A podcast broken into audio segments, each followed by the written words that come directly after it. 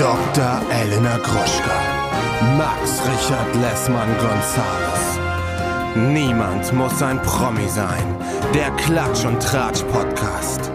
Jetzt live. Hallo und herzlich willkommen zu einer neuen Ausgabe von Niemand muss ein Promi sein, das Original, euer Gossip-Magazin am Freitag. Äh, mein Name ist Elena Gruschka.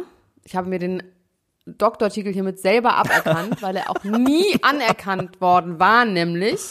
Aber vielleicht erkenne ich ihn mir zum nächsten Mal auch wieder an. Mal gucken. Bei mir ist mein süßer Mausekollege Max Richard Lessmann Gonzales.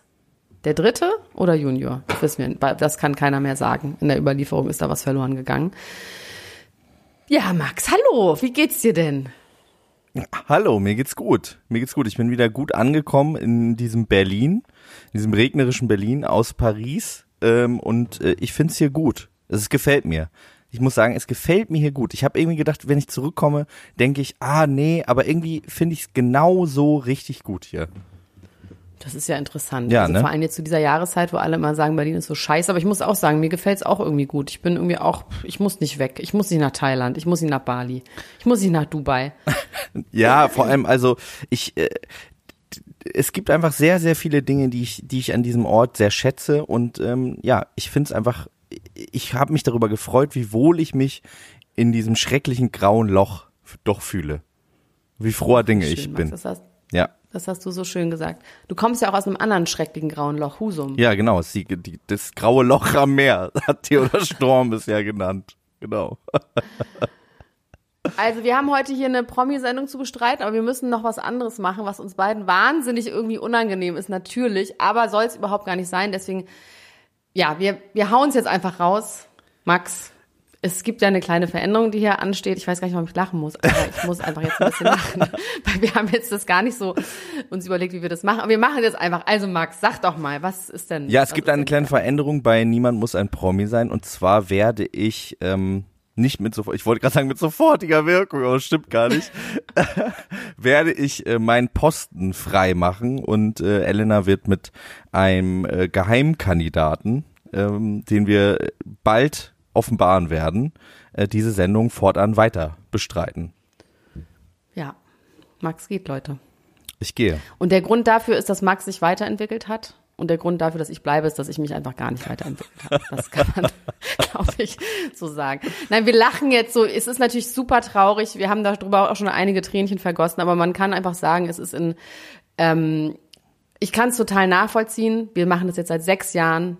Max war damals gerade mal 18 geworden. Naja, ein bisschen älter warst du schon. Aber es ist wirklich 24 eine lange. Zeit. 24 warst du. Ähm, deswegen kann ich das total nachvollziehen. Es ist natürlich trotzdem super traurig und auch super weird, weil es gibt keinen Streit. Es gibt keinen Streit. Und das ist schon weird. Es gibt keinen Streit, es gibt Traurigkeit, es gibt äh, Wertschätzung dessen. Es wird natürlich auch Max weiterhin äh, wird erhalten bleiben, auch relativ wahrscheinlich in der Podcast-Welt. Können wir ja schon mal spoilern. Ja. Und ähm, ja. Und mich wird's auch erhalten, blei äh, ich werde auch erhalten bleiben, weil ich sehe mich als so eine Art Frau Ludowig der ähm, des Podcasts und ich hoffe, dass es so ein Format ist wie RTL Exklusiv, was einfach 100 Jahre lang weiter moderiert wird von mir und irgendwann vielleicht auch einfach von Kena Amor oder was weiß ich. Beim nächsten Mal werden wir euch sagen, wer der Nachfolger sein wird. Es ist es ist auf jeden Fall ähm, jemand Gutes. Ja. Ne, Max Ja. kann man schon so sagen. Ja, handpicked. Und Handpicked. und wir haben jetzt auch noch ein bisschen. Wir haben jetzt noch ein paar Wochen. Ähm, voraussichtlich wird die erste Folge mit dem neuen Co-Host am 10. März äh, passieren. Und vorher wollen wir auch gar nicht weiter darüber reden, weil wir machen jetzt einfach ganz normal weiter, Max, mit unseren Promi-Themen. Was sind denn unsere Promi-Themen heute? Ich habe einige heute. Ich habe die Schlagzeile an dieser Stelle einfach ganz äh, doll übernommen von der Bildzeitung, weil ich sie so gut fand. Menowin ist wieder fröhlich. Dann habe ich Sarah Connor boxt Jungen auf dem Spielplatz. Verona Poth, More Than Talking mit Thomas Anders. M. Rata ist jetzt mit einem neuen Comedian zusammen, und zwar mit Eric Andre, und da möchte ich auf jeden Fall ganz, ganz viel drüber reden. Dann meine Lieblingsschlagzeile diese Woche, Elijah Wood spielt Daniel Radcliffe in seinem Biopic. Austin Butler spricht immer noch wie Elvis, äh, drei Jahre nach Drehschluss. Jamila Huwe ist doch im Dschungelcamp. Dann ein Thema, ähm, was auf dem ersten Blick du ganz uninteressant findest, aber ich weiß, du wirst es lieben, es gibt einen Putsch bei der WWE, bei ähm, meinem Lieblings-Wrestling äh, meiner, meiner Lieblings-Wrestling-Firma. Äh, ganz krasse, heftige, schlimme, traurige Geschichte auf Succession-Niveau. Und Courtney Cox Toilette flirtet mit Prinz Harry. Also es sind die besten Themen, die du jemals hattest, glaube ich. Jetzt, wo du gehst. Plötzlich. Nee, wirklich, das sind ja richtig geile Sachen. Also das mit dem Menüwin Fröhlich finde ich absurd, dass wir da noch nicht selber drauf gekommen ist. Mit Menüwin ist wieder fröhlich. Naja, okay, meine Themen. Anna Maria Fertici, Influencerin in Dubai, darüber müssen wir reden, weil das ist wirklich einfach toll. Naturkatastrophe in Montecito. Warte ganz kurz, ich muss mich kurz übergeben. Nein, Quatsch, ich habe ein bisschen Husten. Ähm, Tatjana Patitz ist gestorben. Oh. Gwen Stefani, Cultural Appropriation oder Appreciation. Is she really Japanese? Ähm, H.P. Baxter, mein Leben als Lord. Kanye. Das ist das Beste. Mein Leben als Lord. Okay, ich bin sehr gespannt. Das ist auch ehrlich gesagt eine Bildschlagzeile mehr oder weniger eins zu eins übernommen. Dann Kanye West nach wie vor verschwunden. Julia Fox trinkt und datet Drake. Das war's. Ich habe noch mehr, aber das, das reicht hier erstmal, würde ich sagen. Ja. Aber jetzt mal mit Menowin, finde ich, können wir anfangen. Also Menowin, wir haben ja im letzten Sommer über Menowin geredet, das letzte Mal. Da ging es darum, dass er ähm, ja seine Kokainsucht äh, ganz gut im Griff hat, aber nach einem ähm, Unfall ähm, bewegungsunfähig auf dem Sofa lag und so viel gegessen hat, dass er selber von sich gesagt hat, er glaubt, dass er sich zu Tode frisst. Er hat damals 160 Kilo, glaube ich, gewogen und ähm, hat sich jetzt ein Magenband einsetzen lassen und jetzt geht's ihm viel besser. Er hat schon 30 Kilo verloren. Aber ist er im Gefängnis? er ist nicht im Gefängnis. Nee, Nicht mehr. nee. Er ist nicht im Weil Gefängnis. er war ja im Gefängnis, dann haben sie eigentlich gesagt, er muss nicht ins Gefängnis, weil er irgendwie Entzug machen kann. Dann ist er zu dem Entzug nicht angetreten oder hat sich nochmal richtig weggeschallert vor dem Entzug. Dann wurde er nicht angenommen. Also es gab ja letztes Jahr diese Doku über ihn. genau, ja, ja. Ähm, aber hat er jetzt die Strafe er, abgesessen, ja, ja? er, er ist aktuell clean ähm, und äh, frei und hat ein Magenband und ähm, bringt auch bald wieder Musik raus. Und das finde ich total schön, dass, dass da jetzt gesagt wird, er will jetzt endlich auch mal wieder Musik für sich sprechen lassen, nach all den Skandalen. Ähm, und dieser Song heißt Auf immer und ewig und wird bald uns ereilen. Ja, ich bin gespannt. Also ich bin sehr gespannt, was da vor allem für Musik kommt. Ähm, boah, das, aber dann Die Musik war ja leider nee, nie so richtig nicht. gut von, von Nee. Menowin. Ähm, Also ich wünsche mir einfach, dass es, dass es ihm gut geht, dass er weiter fröhlich bleibt und so. Das ist ja wirklich eine tragische Geschichte. Ich hoffe, dass es ein Happy End gibt. Und viele Happy Enden. Äh, immer Ja, wieder mal. Wahrscheinlich Happy immer End. wieder, ja, immer mal wieder ein Happy End. Diese Frau, wie viele Kinder haben die inzwischen? Sechs? Ich glaube so Fünf, um die sechs? sechs, ja. Sowas kann man nicht, kann man nicht genau wissen, aber ja. Werbung. Hallo ihr Lieben, unser heutiger Werbepartner ist mal wieder Coro und die denken das Handeln immer wieder neu. Wir freuen uns, dass Sie wieder dabei sind und Elena, sag doch mal, hast du wieder was bestellt? Ich habe wieder was bestellt und zwar habe ich diesmal erstmal alles aufgegessen, was ich noch hatte. Und ähm, das waren vor allem so Brotaufstriche. Also ich habe ja so ein neues Ding, dass ich ja nicht mehr so viel Süßigkeiten essen sollte. Ja. Und mein Ersatz für Süßigkeiten ist Toastbrot mit Aufstrichen von Koro. Und da gibt es so krasse Schweinereien, dass ich eigentlich sagen muss, es ist schon wie eine kleine Süßigkeit. Aber ich würde trotzdem behaupten, dass es immer noch besser ist, als ein Maßriegel zu essen. Und zwar habe ich mir jetzt nämlich ganz viele neue von diesen äh, Brotaufstrichen gekauft. Natürlich jetzt nur die ganz feinen Sauereien. Wie zum Beispiel eine Erdmandelcreme mit Cashew und Haselnüssen. Dann gibt es eine Bio-Schokocreme mit ähm, Zartbitterschokolade. Außerdem natürlich mein Mandel-Tonka-Mousse, das liebe ich ja sowieso am allermeisten. Ähm, ein Crunchy-Mandelmousse gibt's. Ähm, es gibt natürlich auch so einen Unterschied zwischen den Sachen, wo auch noch äh, so Zusatzstoffe drin sind, wie zum Beispiel das Pistazienmousse mit Olivenöl. Ja, das ist natürlich so ein, richtig so pralinenartig. Oder aber so ganz pure Sachen wie das gesalzte Pistazienmousse, was dann auch wirklich zu 100% aus Pistazien besteht oder zu 99% aus Pistazien besteht. Ne? Aber man kann da unterscheiden, ist ein Sonntag, ist Ostern oder ist Weihnachten, dann kann man ruhig auch mal die Schokoladencreme benutzen, weißt du? Und ansonsten nimmt man halt ein bisschen was Gesünderes, was dann vielleicht, weiß ich nicht, ähm, das weiße Mandelmus ist. Oder auch das Cashewmus. Oh, die helle Haselnusscreme. Die Haselnusscreme aus italienischen gerösteten Haselnüssen. Also es ist wirklich geil und ähm, Ja, ich kann das wirklich sehr empfehlen. Langt da doch mal ordentlich zu. Bei Koro, das findet man in der Rubrik ähm, Frühstück und dann bei Brotaufstrichen. Oh, da gibt es so viele geile Sachen, da träumt ihr doch von. Spekulatiuscreme. Also Entschuldigung, wie geil ist das denn bitte? Ja, und das so ganz dünn auf Toast. Bingo Bongo. Das kann doch nicht schlecht sein, was so lecker schmeckt. Also meinem Schwager habe ich letztens nämlich mal das halbe Glas Pistazienmus noch mitgegeben, weil ich einfach, ich musste einen Cut machen. Du bist so großzügig. Ich du bist so ein netter Mann. Du teilst alles, wie, wie du bist der St. Martin des, des, aus Düsseldorf. So, so bin ich. Ich bin die äh, Charity Lady in Chanel sozusagen. ähm, aber dem habe ich das auch mitgegeben, der ist jetzt richtig süchtig. Aber mal abgesehen von den Aufstrichen und äh, sonstigen Produkten, Coro setzt auf effiziente Großverpackungen, das heißt weniger Verpackungsmüll. Das lieben wir, denn wir lieben es für die Umwelt. Dann setzt Coro immer auf Transparenz in der Kommunikation mit seinen KundInnen, MitarbeiterInnen und PartnerInnen.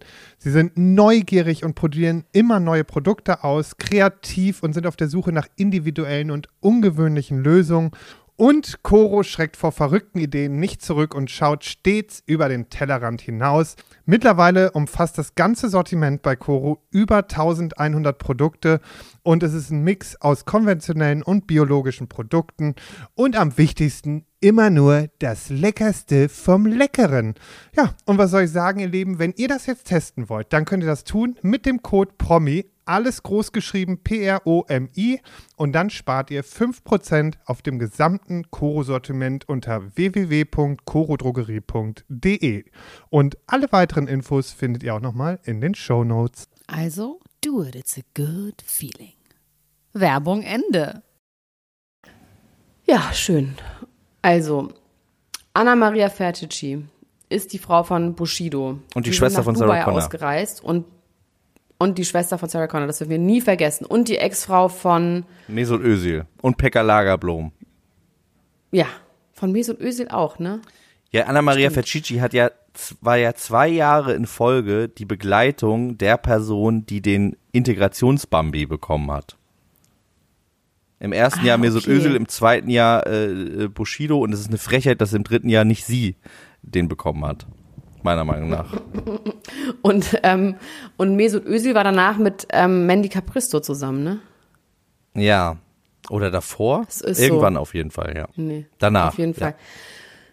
Und jetzt, also ich habe das jetzt endlich alles verstanden. Die sind ja nach Dubai geflogen, äh, gezogen, wo man immer gedacht hat, wieso, was wollen die denn da und wie sieht es denn dann da so aus? Und ich meine, da sind sie doch auch nicht in Sicherheit. Man hat ja irgendwie gedacht, wenn die auswandern, sind die weg vom Fenster. Das ist immer noch so ein bisschen meine Idee von Auswandern.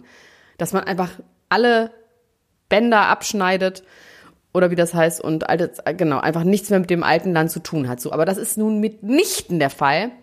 Und jetzt verstehe ich das auch alles, weil Anna Maria Fertici wächst sich gerade zu einer richtig ausgewachsenen Influencerin. Und für was macht sie so Werbung? Was ist so ihr ihr Hm. Hauptsächlich für Abnehmprodukte. Ding? Aber die ist Sie doch hat irgendwie eine schlank, Kooperation. oder?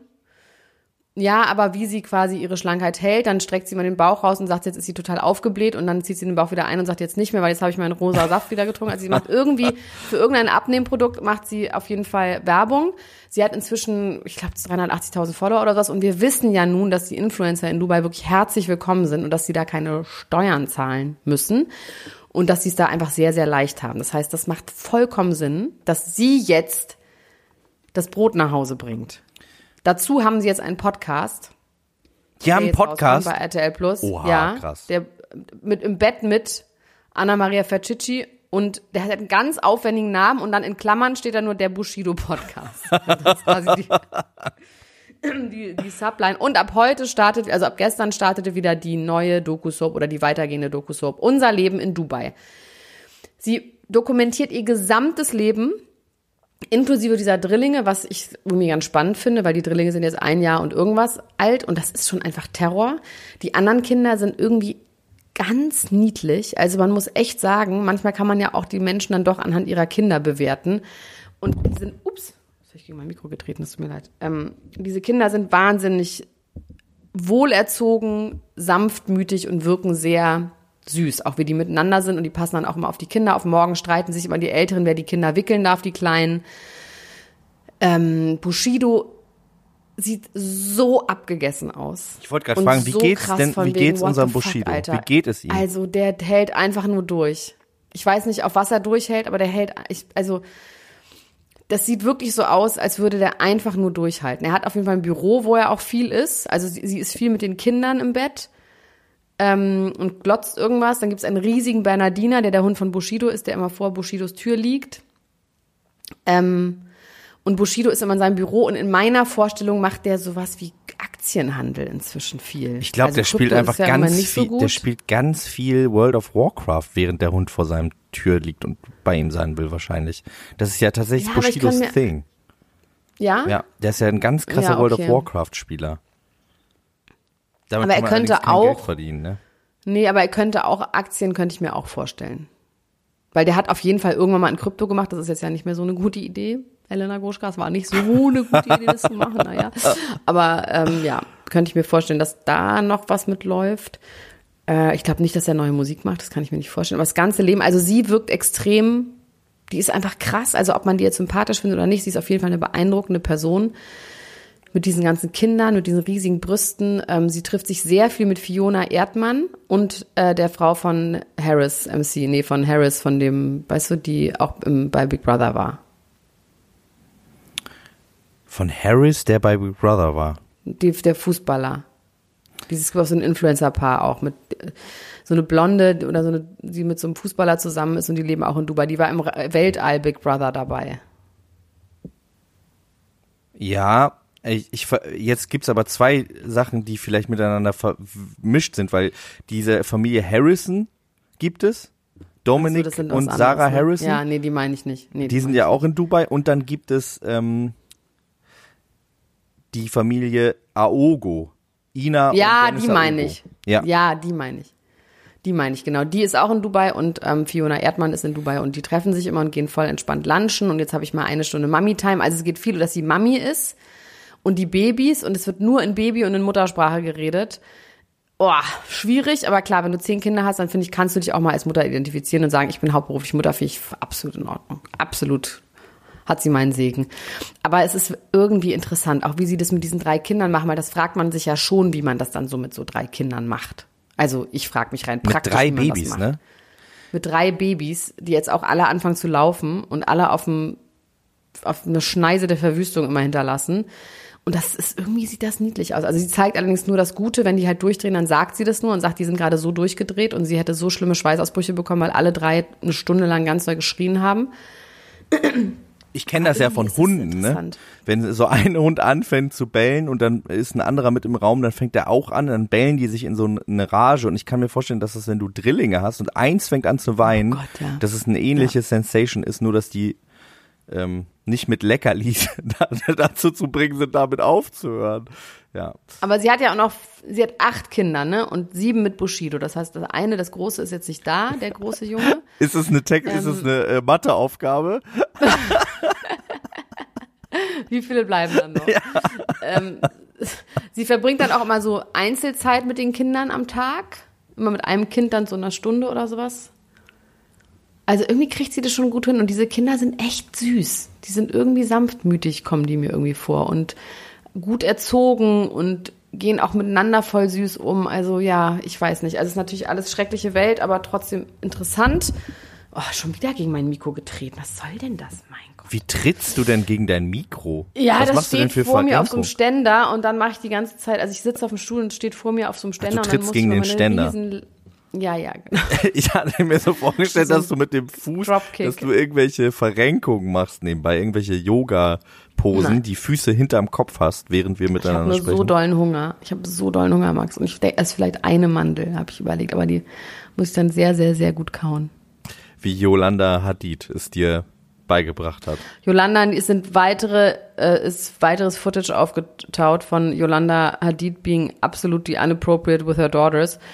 Das kannte ich natürlich auch schon, das ist auch von Real Housewives. Da sind ihre Mädels noch nicht die Models, die berühmten Models, sondern wollen es noch werden und sie versucht die gerade irgendwo unterzubringen und dann hat sie gesagt zu Gigi, dass Gigi musste dann, Gigi erzählt, dass sie aufhören musste, Volleyball zu spielen oder Handball, eins von beiden, nee, Handball sogar, ähm, weil das so ein unweiblicher Sport ist. Es ist so ein männlicher Sport und als Model soll man weiblich und weich und süß Alter. sein. Und man sieht so, wie Gigi wirklich meint, ich habe jeden Tag gespielt und ich vermisse es so doll. Das und ich vermisse meine Freunde so doll. Und dann sagt Yolanda, ja, aber musst du dich jetzt halt entscheiden, ob du Model werden willst oder jetzt deine Freunde treffen willst. Alter. Das geht jetzt nicht beides.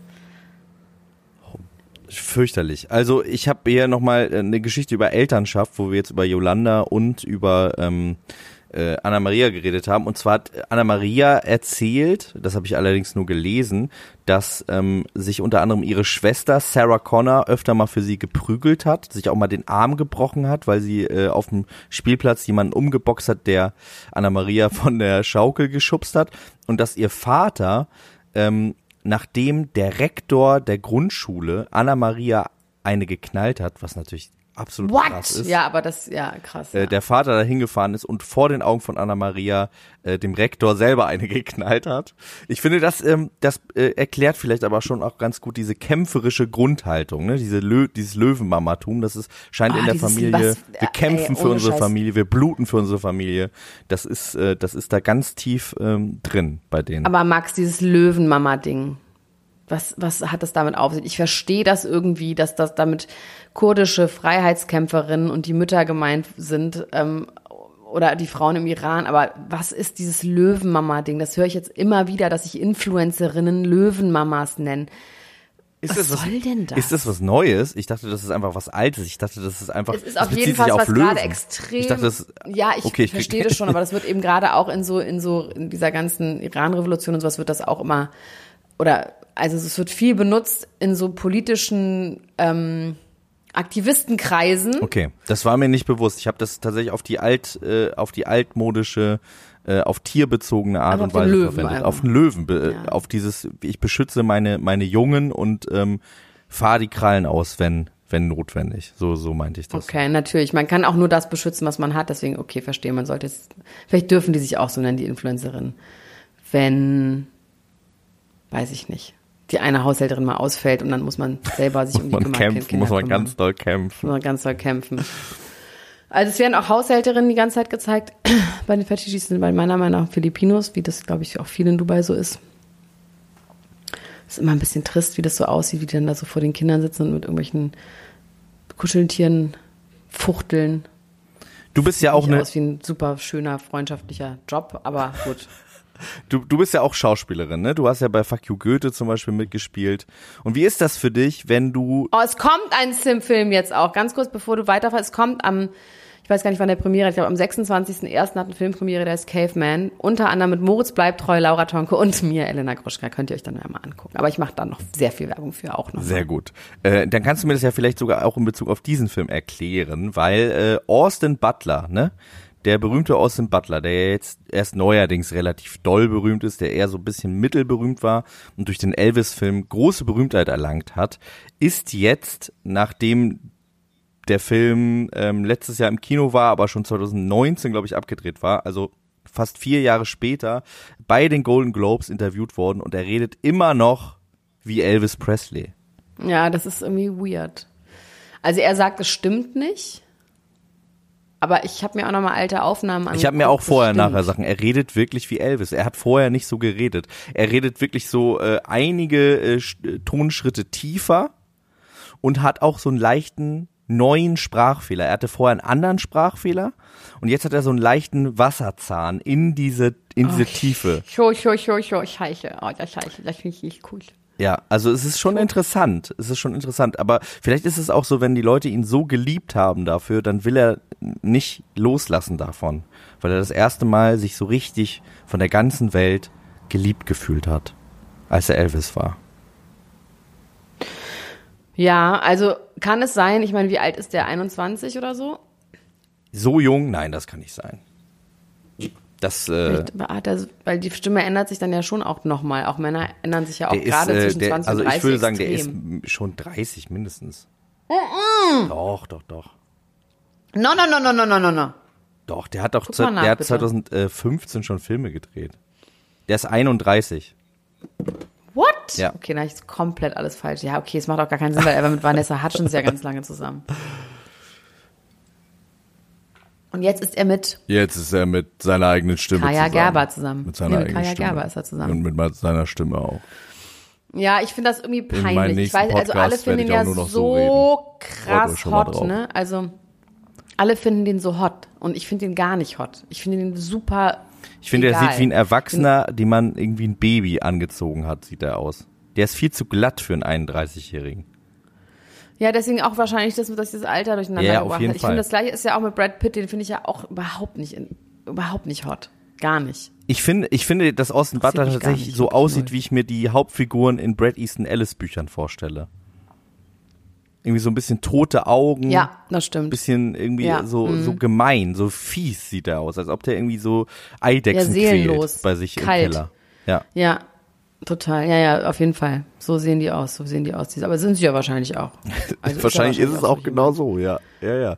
Ähm, Emily Ratakowski, äh, wo wir gerade bei Kaya Gerber waren, ähm, hat also einen neuen Freund. Der Grund, warum ich Ja, darüber komme, ist, dass ich nicht, weil, weil, äh, weil ähm, Emily Ratakowski und Kaya Gerber ja beide mit Pete Davidson auch zusammen waren. Und äh, M. Ratakowski ist jetzt anscheinend, findest du nicht, glaubst du nicht?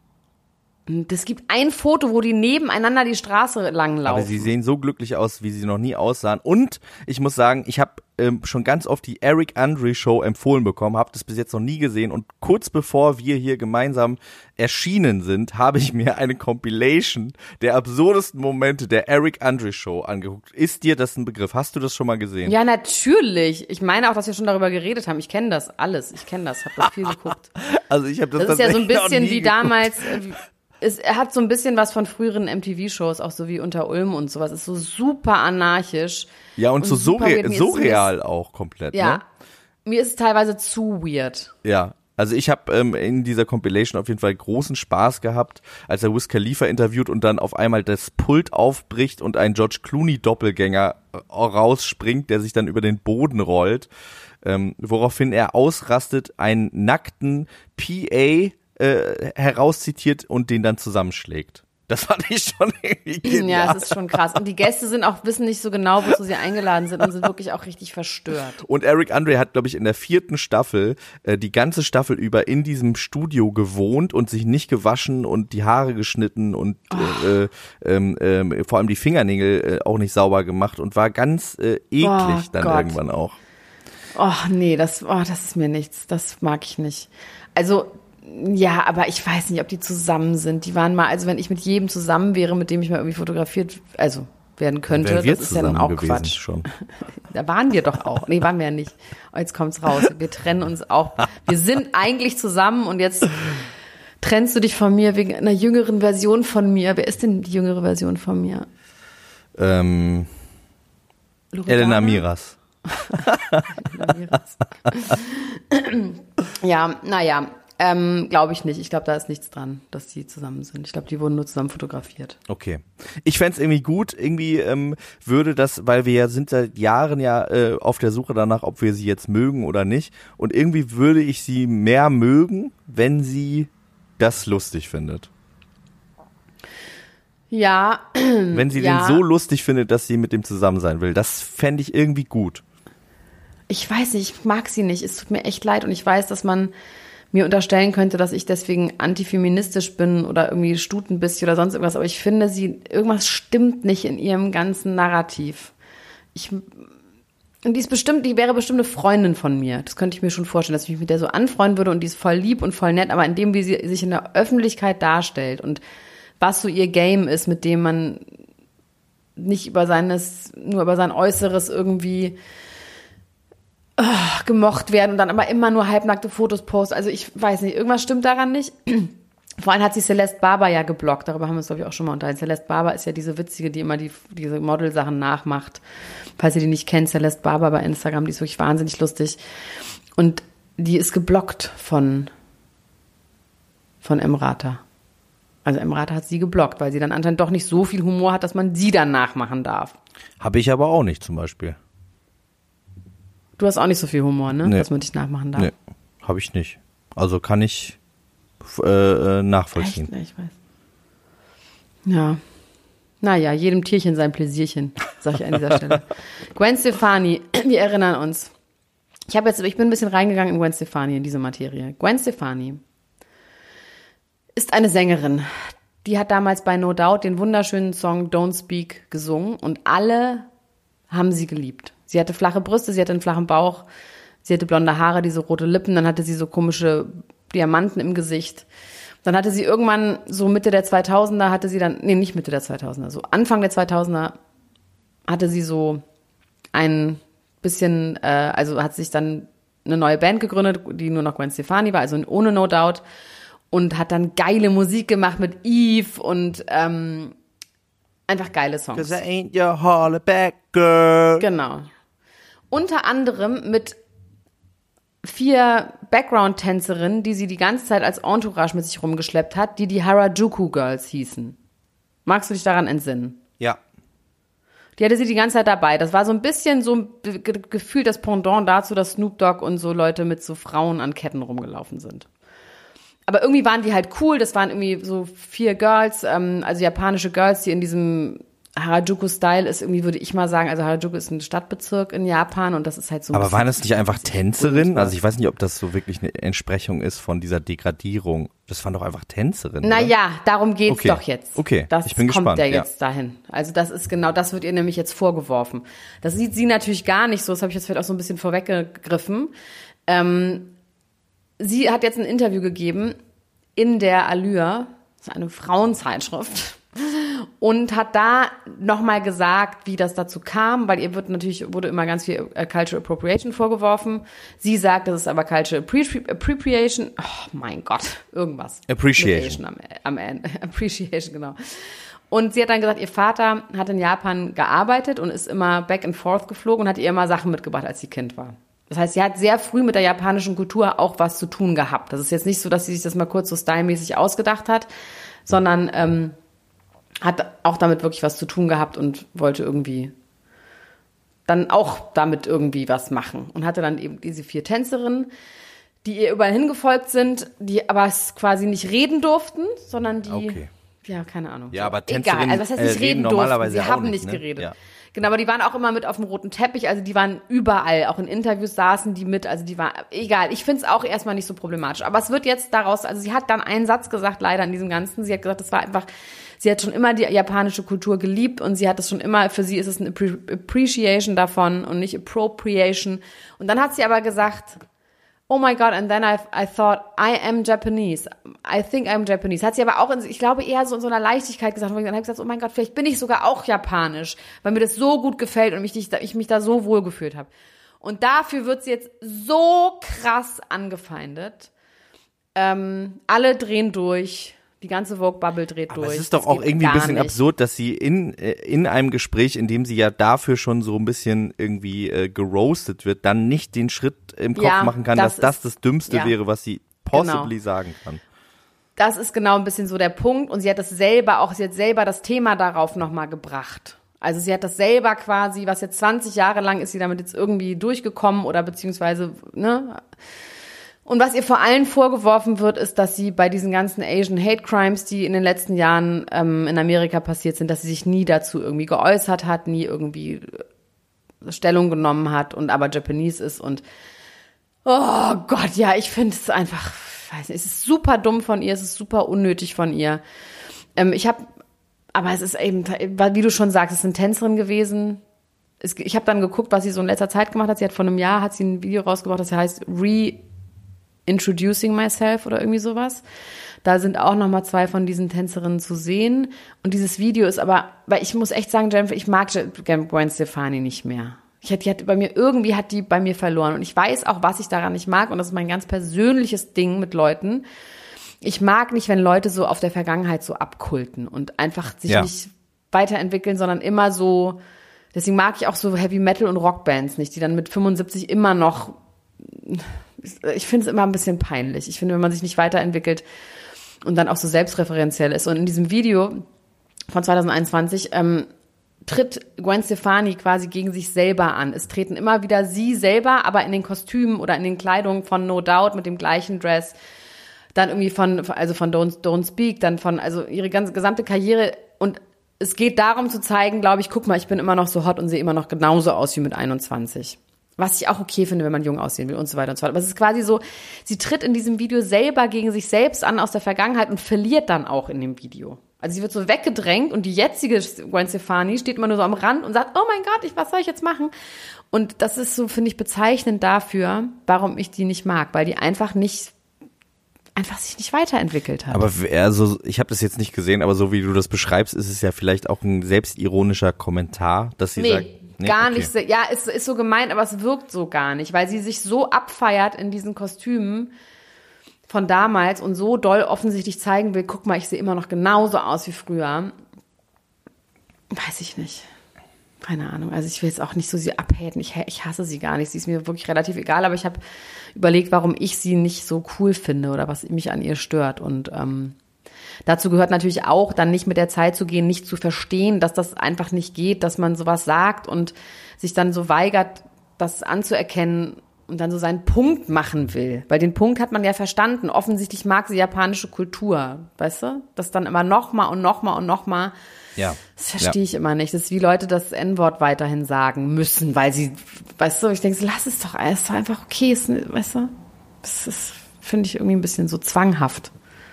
Das verstehe ich dann irgendwie nicht. Das ist der Vorwurf daran, an, von mir an sie. Auch wenn ich das auch nicht so sehe, dass das das Pendant ist zu den äh, Frauen in Ketten auf allen Vieren auf dem roten Teppich. Von Nils Ruf übrigens auch. Der hat das gesagt, oder was? Oder Nee. Nils Ruf hatte das. Nee, der, der, es gab so ein Foto. Genau, es gab so ein Foto von Nils Ruf, wo so zwei Frauen in so Hundegeschirren neben sich liegen, hat zwei Halbnackte. Ja, gut. Ich möchte mit dir über ein einen Ausflug. Ich möchte mit dir über einen äh, anderen. Ich möchte auch einen Ausflug mit dir machen. Und zwar möchte ich einen Ausflug machen in meine äh, private Welt. Also mein größtes Hobby ist ja Wrestling, ne? Also zu diesen Events zu fahren, mir das alles anzugucken, mir tausend Podcasts dazu anzuhören. Das ist ja so mein safe, happy place. Deswegen findet das auch in meiner beruflichen Geschichte nicht so viel, ähm, Verzeihung, in meiner beruflichen Geschichte nicht so viel ähm, Ausdruck, aber an dieser Stelle muss ich mit dir darüber reden, weil ich weiß, dass dich diese Geschichte genauso faszinieren und vielleicht auch auf eine Art schockieren wird wie mich, denn wir beide sind ja große Fans der Serie Succession und was da jetzt gerade in den Firmenstrukturen von WWE passiert ist, das hätte eine Staffel Succession sein können und zwar eine sehr gute, aufregende und ähm, fassungslos machende. Hast du irgendwas davon mitbekommen oder bist du da komplett Nichts. on null? Ja, Niente, geil, geil, das hatte ich nada. gehofft. Also ähm, vor ungefähr einem halben Jahr wurde der Chef von ähm, WWE, Vince McMahon, der die Firma damals gegründet hat, wurde äh, beschuldigt, Schmiergelder in Millionenhöhe bezahlt zu haben, um, oder Schweigegelder besser gesagt, um ähm, Affären mit Mitarbeiterinnen bei WWE zu verschleiern. Daraufhin ähm, wurde ein äh, internes Ermittlungsverfahren äh, angeleitet und er ist dann zurückgetreten. Das war total krass, weil der Typ ist halt seit 40 Jahren da irgendwie auf dem Thron und man hat immer gedacht, den muss man quasi tot da raustragen. Äh, Der wird nie im Leben diese Firma abgeben. Hat die Firma dann aber abgegeben und zwar an ähm, einen der kurz davor unter ihm stand, an seine Tochter und an seinen Schwiegersohn. Also wirklich wie bei Succession. Ähm, die beiden sind jetzt quasi zusammen mit diesem anderen Nick Khan in Charge dieser Firma gewesen das letzte halbe Jahr und Vince McMahon ist weg gewesen. In der Zwischenzeit hat die Firma sich total gut entwickelt. Ähm, es lief total super. Alle Leute waren total happy, dass der alte Mann irgendwie, der das auch alles nicht mehr so richtig versteht und äh, auch, muss man sagen, politisch gesehen auch immer ein sehr streitbarer, sehr schwieriger und komischer Typ war, auch ein ganz enger Freund von Donald Trump und so. Ähm, fürchte, also ein fürchterlicher Mensch. Und man war froh, dass der jetzt endlich aus diesem Produkt, was uns allen irgendwie so viel wert ist, verschwunden war, auch wenn er dafür viel gemacht hat. So, dann ähm, habe ich letzte Woche mit schockierenden Ohren die Nachricht gehört, Vince McMahon ist zurück bei WWE und habe ich mich gefragt, wie kann das denn sein? Der ist ja zurückgetreten, es gibt neue Chefs, das kann ja eigentlich nicht sein. Er hat in einem Interview gesagt, das war alles ein Fehler. Er hätte nicht zurücktreten sollen. Diese äh, Sachen, das wäre ja alles gar nicht so schlimm gewesen. Wie Trump auch das macht in Amerika, ist ja das gleiche. Ja, auch. genau, genau. Ist ja auch in Amerika. Also es ist, es ist ja alles in diesem Land, Ja, genau. der Alles das in geil wäre. Land, was lustig genau, wäre, wenn es nicht echt wäre. Und dann hat er gesagt, es war alles ein Fehler, ich hätte gar nicht zurücktreten sollen. Und ich mache jetzt Folgendes, denn als er zurückgetreten ist als Vorstand und als CEO, hat er trotzdem hör dich gar nicht. immer noch, Ich habe ja, ja, Mhm. hast du eine Frage? ich habe dich kurz nicht gehört. Ja, nee, ich habe dich kurz nicht gehört. Ja. Als er zurückgetreten ist als äh, Vorstand und als CEO, hat er trotzdem immer noch eine Sache in der Hand und zwar die Aktienmehrheit an der WWE, allerdings nicht die gesamte Aktienmehrheit, dafür aber die stimmberechtigten Aktien. Es gibt da irgendwie Klasse A, Klasse B, Klasse B ist mit Stimmberechtigung und da hat er die Mehrheit. Und er hat gesagt, ähm, in dem Interview, hat er gesagt, so Leute, folgendermaßen machen wir das jetzt. Entweder ihr macht mich zum Vorstandsvorsitzenden, holt mich wieder in die Firma rein, oder ich werde mit meinen Aktien dafür sorgen, dass kein Deal, den ihr in den nächsten Jahren machen wollt, durchgeht. Ich werde alles blockieren. Ich werde jeden einzelnen Deal blockieren.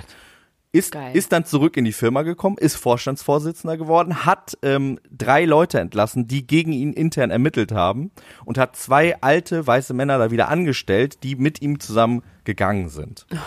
und ähm, äh, ist jetzt da wieder äh, King Kong in this bitch und wäre das nicht schon schlimm genug, hat er die Firma King Kong in this bitch. Er ist King Kong in this bitch, hast du gerade gesagt. Ja. Das weiß ich nicht, ob es das gibt als Wort. Ja, das ist vielleicht wie Balloonix und Ballistics. Auf jeden Fall ist er jetzt wieder der, also er ist, er hat alles, er, er hat alles an sich gerissen, wirklich in, in, man muss sagen, es ist ein Putsch gewesen. Er hat seine eigene Familie erpresst und ähm, hat gesagt, jetzt bin ich hier wieder am Start und wisst ihr, was ich auch machen möchte? Ich finde es sowieso scheiße, dass ähm, WWE eine Aktiengesellschaft ist, weil da muss ich ja immer alles mit meinen Aktionären irgendwie äh, absprechen. Ich möchte gar nicht mehr, dass WWE eine Aktiengesellschaft ist. Dafür brauche ich aber sehr, sehr viel Geld, um das äh, quasi wieder zu ändern und ähm, dafür muss ich die Firma verkaufen. Und wer hat denn jetzt so viel Geld, dass ich quasi die alleinige Macht wieder in dieser Firma bekommen kann? Wer kann mir denn dieses ganze Geld geben? Und jetzt scheint es so, nee, noch schlimmer, es scheint so, als hätte Vince McMahon letzte Nacht die Firma WWE an den saudi-arabischen Staatsfonds verkauft. Ach du Scheiße. Ja, Ach du Scheiße.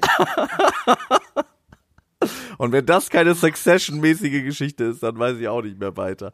Also, We are fucked. we are fucked. Anyways. Ja. Aber das ist dann auch, das kannst du dann weiterhin gucken, ne? Das wäre dann ja auch so eine Nee, Frage das mit ist, der ne, WM das ist so. ne, Also das genau, das das ist nämlich für mich wirklich ein Problem, weil das ist äh, für mich das äh, wichtigste Wrestling-Produkt auf dem Markt und das ist mir sehr sehr wichtig. Da sind viele Leute, die ich sehr sehr schätze und für mich ist das natürlich, wenn das jetzt wirklich so ist, ist das ein äh, Grund, das nicht mehr zu gucken. Und das tut mir total weh, aber das kann ich, das kann ich nicht. Das das kann ich nicht machen. Das geht nicht. Verstehe ich. Wäre auch, ja, finde ich gut und konsequent.